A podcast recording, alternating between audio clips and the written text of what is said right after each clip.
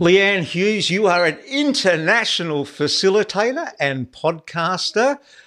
When did you start realizing that you needed to use video? I've actually been using video for a while, but not in the business context. So um, I remember my the first video I created was in year 12, and that was just to capture our high school netball team. I wanted us to get uh, people from school coming to our games. So with a friend, we just created a video it was if you're in Australia, it was like the footy show, a few interviews, match highlights. We cut it together using the old VHS and tapes. And then since that during university, just started creating video for sporting teams. But it was only, I think in 2009, I was applying for a job and my friend and I were both wanted the same job, but they were going to be, we knew it was going to be popular.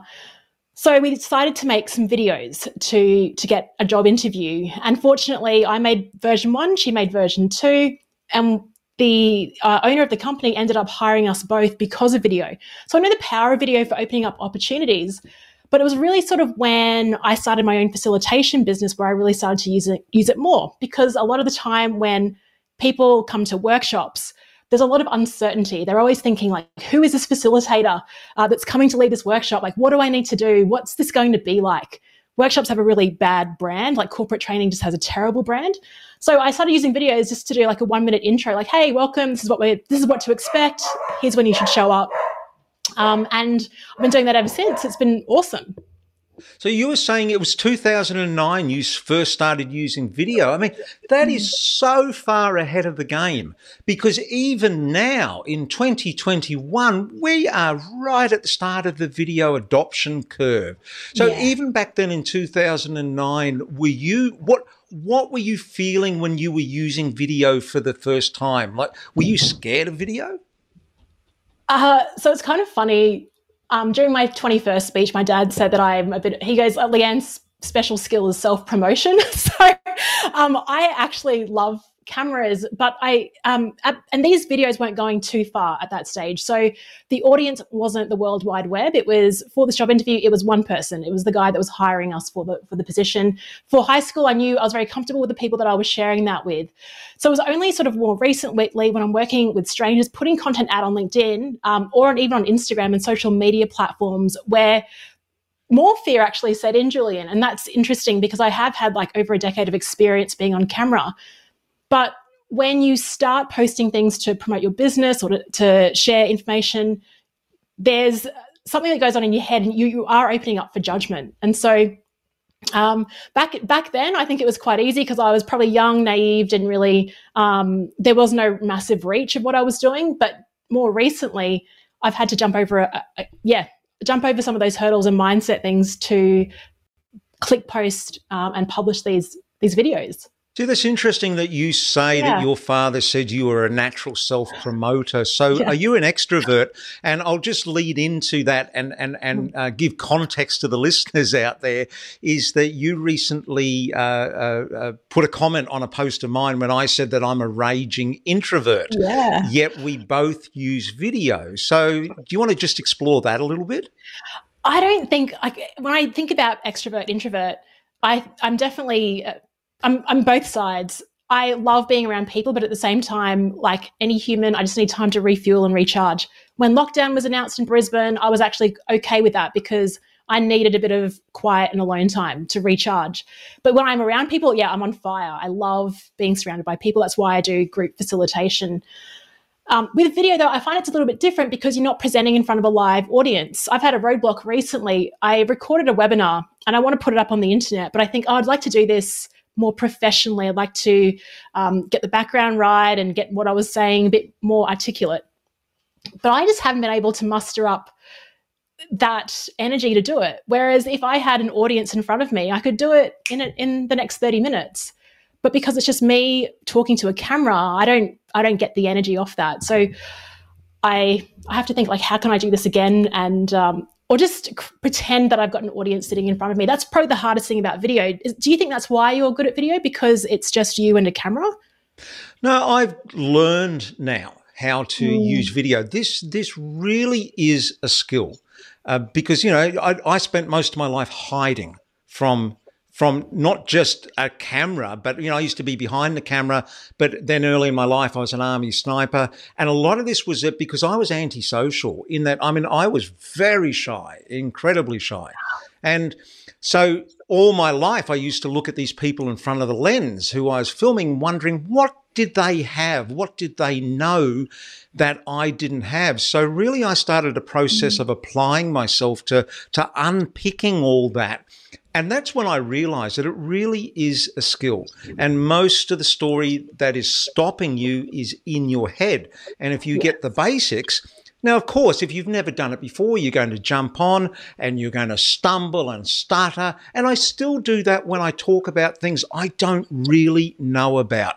I um and ah and hem and haw, and I wish it was better. But now I've realized it really doesn't matter in the, in the grand scheme of things. So there are times that, that I'm, I'm on and I've, I've got it, but that is after just applying myself, you know, week after week after week. And like anything, any skill, you just get a little bit better at it. Oh, couldn't agree more. And if I take it sort of even to, to podcasting, I remember the first sort of few episodes were just, I, I won't even listen to them.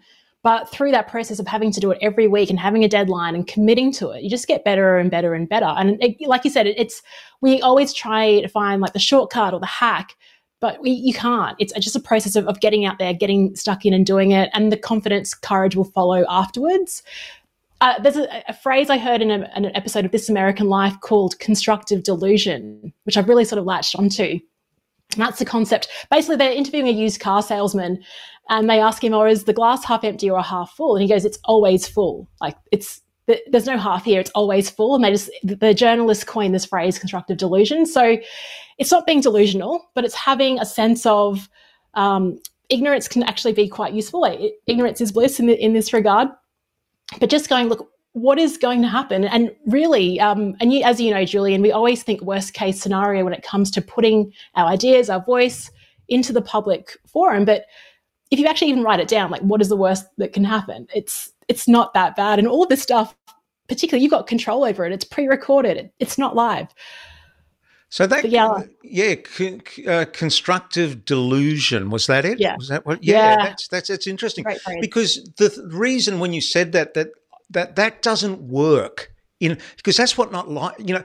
I always reckon that video mirrors the real world.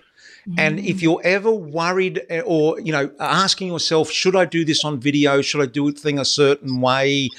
Ask yourself, what would you do in the real world? Because now, it, I literally was talking okay. about this this morning about camera angles. You know, some somebody was saying that you know, no, it's okay to be like this. And I go, no, it's not okay to be like that because you wouldn't do that in the real world. You wouldn't work up, you wouldn't walk up to somebody who's sitting down and walk right over the top of them so they're looking up at you and you talk to them.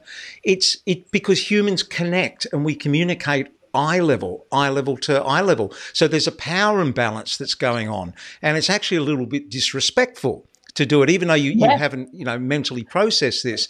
But the point is, anything that you do uh, on video, just ask yourself, would it work offline? And so back to that constructive delusion, life out there isn't all roses. It, you know, it's not. It, it is a mixture of the, the the good and bad. And I just think you know uh, that idea that saying, "Oh no, it's okay. The glass is always full," is just. oh, I don't know. That, that was just was, a ramble. yeah, no, no, it was it was quite funny because they were just like, how does this guy keep hitting his sales targets? And you get just this weird view of the world, just like these rose-colored glasses on constantly. And I think sometimes we have to kid ourselves and just in order to, to get over ourselves to to to start uh, and then you can open up to what the, the real feedback is but often i think we're our worst critics and we always think i mean if we were to go extreme here with video a lot of people that i see um, it's the glass is, is empty when it comes to, to, being on video they won't they know what they need to do everyone's got a great mobile phone right in front of them um, they ask questions about the technical technical things and yet it's like just post it and there's a it'll take you five seconds and it still doesn't happen. Um, so why do you why do you think that happens, Julian? You'd see this way more than I would. No, no, I'm no, you are not. I'm going to get in with a question before you ask me a question. Based upon what you just said, just get in and do it. You've got your phone. What can happen? Let's go back about five minutes in the conversation where you said that you were you've got a webinar ready to go, but you're mm. not willing to post it. So what's mm. stopping you posting that webinar? What's what's what's the reality there? Oh, the, so what the reality is, it's probably the webinar was great for a live audience, but what I realized is someone jumping in any day of the week to watch the recording um, will probably require something a bit different, something a bit more condensed. Um, the live interaction isn't isn't so it's not fit for purpose. It's like say doing say doing a live video, then putting on a podcast. You might want to repurpose the content, and and that's probably what it is. But also, I just I want to challenge myself, Julian, and create something that looks great and it's always a question of professionalism sometimes versus speed, like speed versus perfection. For this one, I think it's worth the payoff. Maybe the extra week or two it'll take me to, to get that done. Um, speed isn't so much of a problem right now. So I think it's just more fit the, the, the context that video is going into. Where have you found videos work and where have you found videos don't work and you shouldn't use them?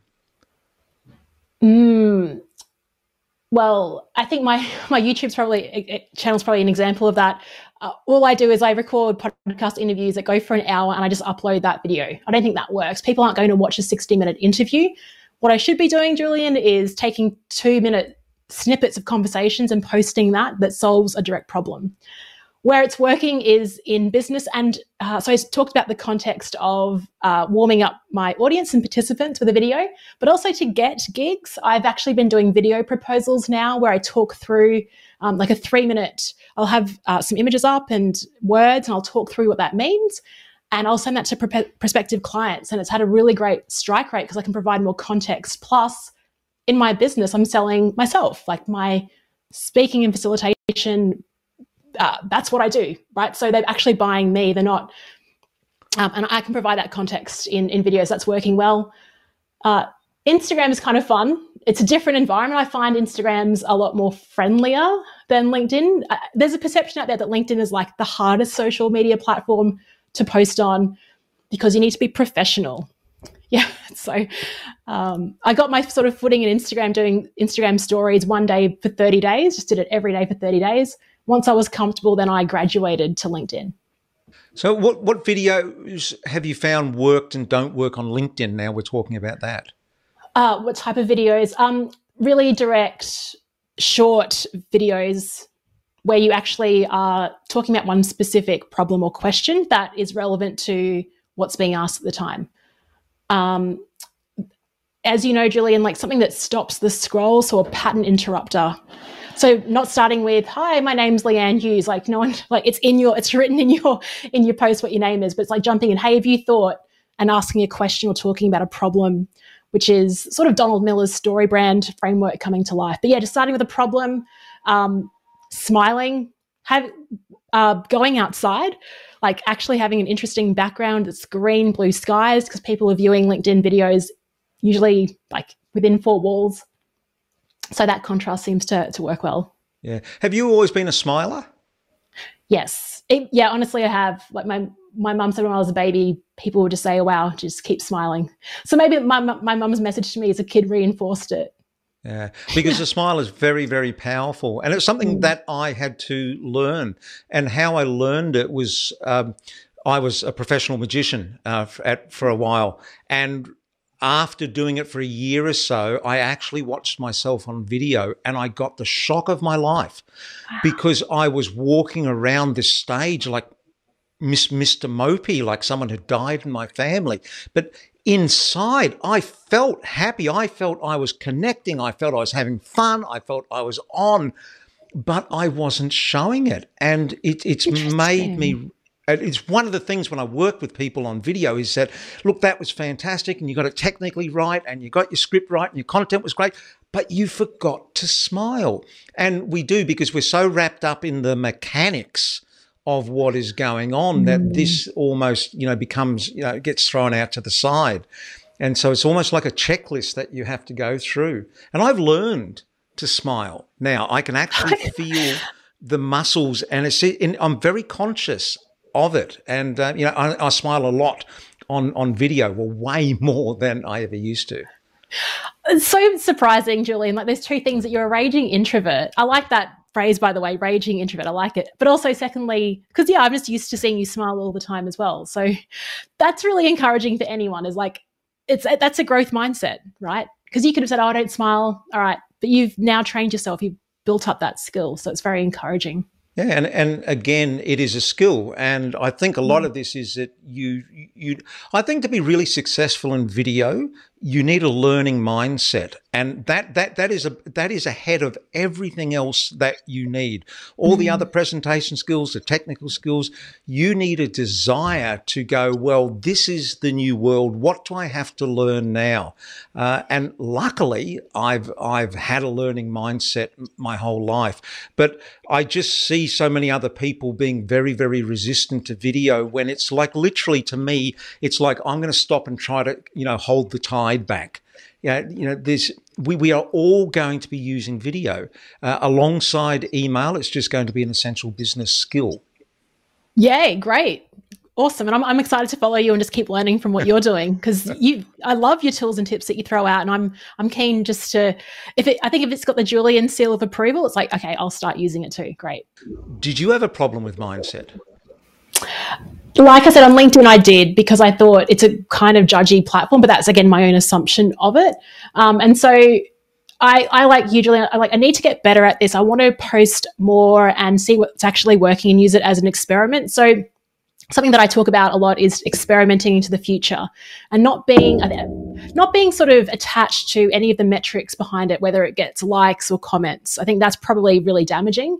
That if you base your worth your video worth on other people, uh, it's a terrible place to start.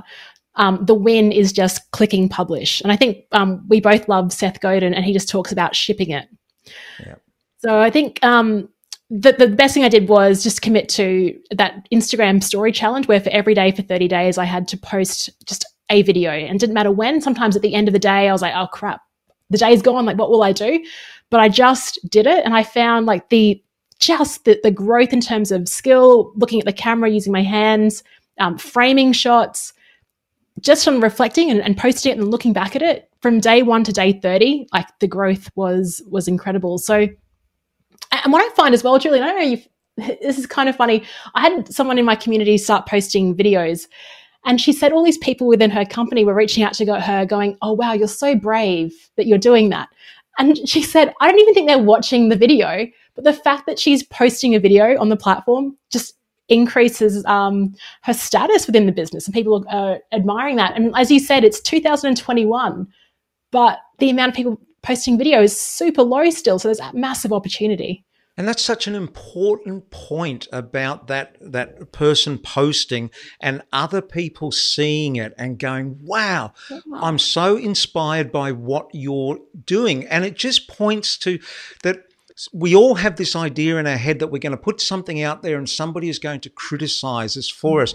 Well, the reality that I found is number one, not many people actually watch what you put out there for starters. So yeah. uh, you aren't as important as you think you are, which is a conceit that we all have to acknowledge and get over ourselves. Mm. And then when you do put things out uh, there, a lot of the times the people aren't actually focusing on your immediate message, but they're looking at this this uh, either a context above or this subtext below about you having mm. that courage to do it, and that's what I would love to to do. And I think this is a very important thing that people need to understand about the imposter syndrome about who am I to say this? You know, who made me the expert? You know, I'm going to get cut down to size if I say this. That a lot of the times out there, we look to gurus you know, mm. uh, as, as being the, the influences or the voices, but quite often they are so far removed from where we are that we also need what I call people two steps ahead who are yes. just a little bit ahead of us, who are, are current with what the immediate problems and the emotions and the technology is. So you need the two steps ahead and you need the, the, the gurus up there. So if you're out there and you're listening and you're saying, yeah, but but I really don't know much, I haven't done this, but you're always two steps ahead of someone, and to them, you are going to be like this golden voice that that they need to hear. So don't deny those people. Mm, yeah, absolutely. I find sometimes I'm just interpreting messages and making it more relevant for the audience and where they're at. So uh, sometimes I don't call myself. I feel kind of uncomfortable with expert as well. I use phrases like lead explorer or even like content curator. It's like, hey, I've heard these five things. Maybe this one will land for you today. And like you said, I, I find it really interesting. The subtext is quite interesting because when I look at comments on some of my videos, it's all about, oh wow, you you just um, you put to, you put forward this feeling of um, optimism, and that's what I like about your videos, which probably has nothing to do with my content, but it's just about that energy that you're promoting through through video as well. So the subtext is important, as you know, Julian. With communication, the words that we say are quite, um, in terms of communicating meaning, actually quite low compared to everything else. So that's why I've talked about background being so important. Even here, you can see like just my favorite things are in this shot, the colors the lighting's probably a bit poor. I probably need to get to critique critique that for me at the moment. But um, the subtext I think is, is interesting. And you also mentioned we shine the spotlight harder on ourselves than we do with anyone else. And if when I think about myself on LinkedIn, I'm just like scrolling, scrolling, scrolling, wanting to find something interesting. Um, I'm not watching every video in entirety. So, do you do you do you know the work of Julie Masters? No, oh, Julie Masters. I've heard. I've heard of her. Yes. Yeah, inside but... influence. So um, uh, one of the things she, she, talks about is the vanilla problem, uh, which is oh, this yeah. idea that when we, in our professional sense, we we think no, we have to get on video and we have to present ourselves a certain way, you know, speak on script, speak on on message. Yet those same people when we go in our own time and scroll, we're looking for things that are lively and engaging uh, and imperfect. That's what we like. But but we think that when we put this on, the the, the coat on, we become vanilla. That that's what's what's ex- expected. And what she also talks about too is that we we are moving into the translator age. So we've moved out of the information age into this translator age. So if within your industry or your sphere, you can become what you were saying, a content creator, and you can take all the jargon from your industry and distill it down into an easy to understand and relatable form. You are very valuable if you mm-hmm. can do mm-hmm. that. And you don't need to be an expert. You just need to be able to speak to your you the people who want to hear about what you know and take out all the jargon and they're going to love you for it. Yeah. That's it. And I think it's it's great that you say words like you. So one thing that I did when I was doing my videos originally, I was like, "Hey everyone." And I was talking to groups of people as opposed to talking to that one person. And I think it makes it easier. And and, and when you get past vanilla, vanilla is when you t- you, broadcast a message to a, a group of people, um, thinking it will apply. But to make it land, you've got to actually be talking to one person and there's a real difference. And even in my podcast, like as I change the language, I, I stop saying it and Zoom calls. I don't go, hey, everyone, welcome. I'm like, hey, how have you been? I'm just trying to use like that singular versus the plural. So, Leanne, if people want to catch up with you, where can they do that? Awesome. Yeah, you can listen to my podcast uh, at firsttimefacilitator.com and check out what I'm up to. I love to connect with everyone on LinkedIn not, not everyone, with you. I'd love to connect with you on LinkedIn. Just search for my profile. And all my services are over at leannehughes.com. Leanne, thank you. Thanks, Julian.